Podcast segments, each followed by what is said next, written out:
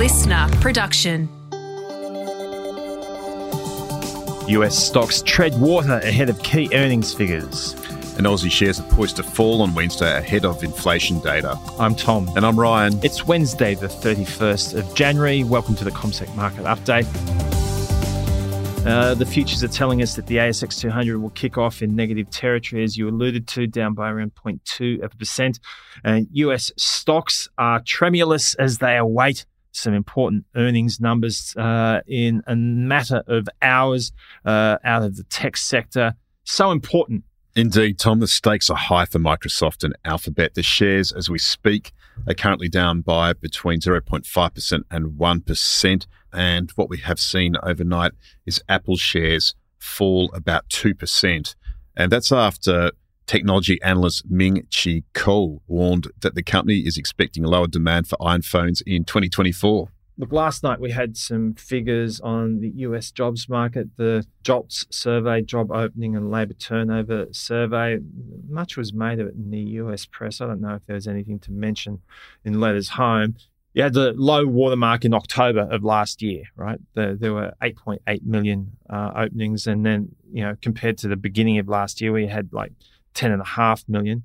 You know, we've got the highest in three months now. Is that anything to get worried about, Ryan? It's certainly a trend in the wrong direction as far as the US Federal Reserve is concerned. So still a range though. It's still in the range. It's still in the range, but we did see vacancies unexpectedly increase to nine million from an upwardly revised eight point nine million in the prior month in December. So what we are seeing is the labour market remaining fairly robust, and it indicates. Would you say it's cooling? It's, it's warm, and the numbers today indicate that workers are growing more cautious. Though we did see few Americans quit their jobs at the same time, so the number of people who voluntarily quit their jobs fell to 3.4 million, the lowest in nearly three years. So it does underscore that we are seeing a gradual moderation, but the market still remains uncomfortably hot or warm, whatever you want to call it, as far as the labour market's concerned. We're going to get some key readings on the labour market, employment cost index on Wednesday, yeah. and then, of course, the payrolls on Friday. And, of course, the other big economic data point last night was consumer confidence. So we got the conference board numbers in the United States, and consumer confidence in America is now at the highest level since the end of 2021 as Americans grow more upbeat about the economy and the job market amid more sanguine views about inflation. So we saw the measure lift from 108 to 114.8 in January. So certainly an improvement there. So we did see consumers expect inflation rate to average about 5.2% over the next 12 months. That's the lowest since March 2020. So clearly Americans are feeling quite optimistic at the moment. They are. Uh, let's just quickly reflect on some of the earnings numbers that were reported last night. So uh, the one that stands out, I think, is probably General Motors. So, uh, this organization has been through quite a challenging period as far as the uh, previous quarters have been concerned. But uh, the fourth quarter earnings numbers that they delivered were better than expected, where revenue and earnings per share were concerned. So uh, revenue came in at $43 billion. The market was looking at something closer to 39.5 billion. Uh, earnings per share uh, nicely ahead of expectations at $1.24. So the market was looking for a figure of closer to $1.16. They have also had uh, some handy forecasts in relation to 2024 earnings per share, $8.50 to $9.50. And their automotive, automotive free cash flow uh, is expected to be in the range of 8 to 10 billion. That's important, Ryan, because in recent times, they've really lent into the share buyback picture and uh, they have indicated that they want to get that number of shares on issue uh, down uh, below a billion. Uh, they're currently in the order of 1.2 billion. So, you know, better earnings, that's quite supportive for the stock. And that's part of the reason why the shares were up by more than 10% at one stage. They're currently up by about 8%. The other thing that stood out last night, it was a big focus overnight on the old economies, the way I yes. look at this. So, General Motors, we also had United Parcel Service, it slumped 7% after the package delivery giant forecast annual revenue below estimates. It also said that it plans to cut 12,000 jobs. There's going to be less couriers around the world. So uh, you getting your uh, shoes for your partner, Tom, uh, may be under some pressure there. And at the same time, Whirlpool shares were down 5.3% after the appliance maker announced a worse than expected outlook for the full year. And it was a good night for banks. The S&P 500 bank index was up 1.8%. Citigroup and Bank of America rose over 3%.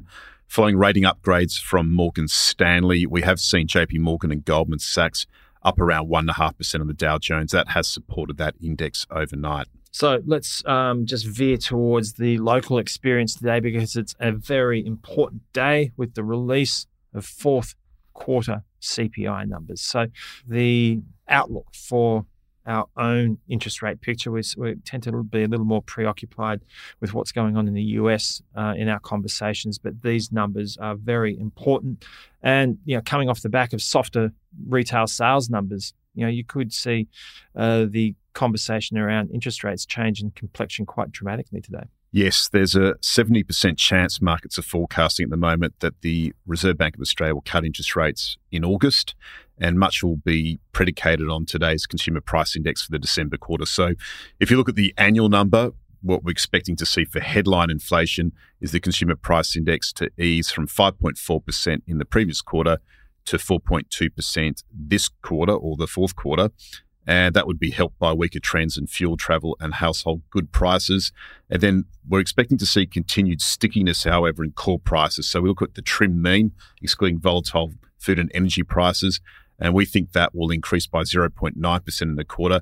That would take the annual number down from 5.2% to 4.3%. So anything below 4.3%, the RBA will likely remove its tightening bias when they meet next week, in our view. Yes, it's an important day uh, on that front. So the uh, futures at this stage, as we suggested, are pointing to a loss of around 0.2%. But gee, Ryan, if we get a nice trim mean figure today, um, you will likely to see the tone of our market, which has been, I suppose, uh, quite ambivalent over the course of this month so far. It will certainly be re-rated on a, a more positive footing. We have seen the miners under pressure throughout the month of January, particularly the lithium producers, which have weighed on the Aussie share market. It has broken above the flat line yesterday, heading towards a record high. Today, we get the first tranche of earnings updates for the February reporting season. Credit Corp is going to announce. And of course, we have seen those rapid interest rate increases in 2022, 2023, the fastest since Credit Corp's listing in 2000. That's posing a greater threat to its earnings than probably previous thought.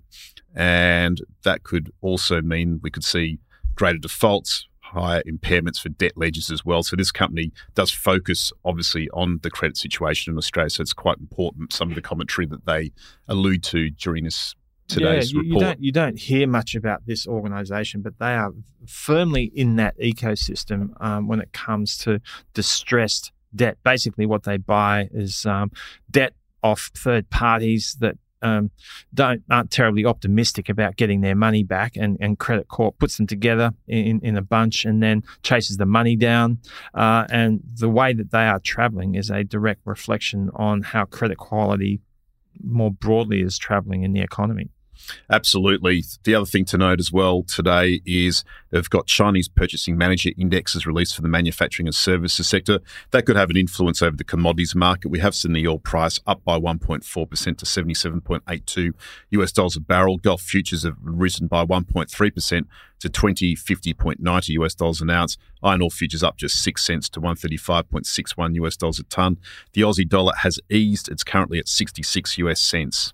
Indeed. So a big day looms for uh, investors. In fact, we're heading into a window of time between now and the end of the week, uh, which will be pivotal for markets generally. So we look forward to covering them for you tomorrow morning.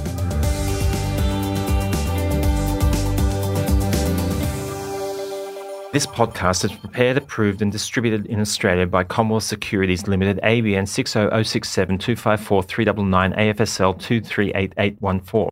The information does not take into consideration your objectives, financial situation, or needs. Consider the appropriateness of the information before acting, and if necessary, seek appropriate professional advice. Listener.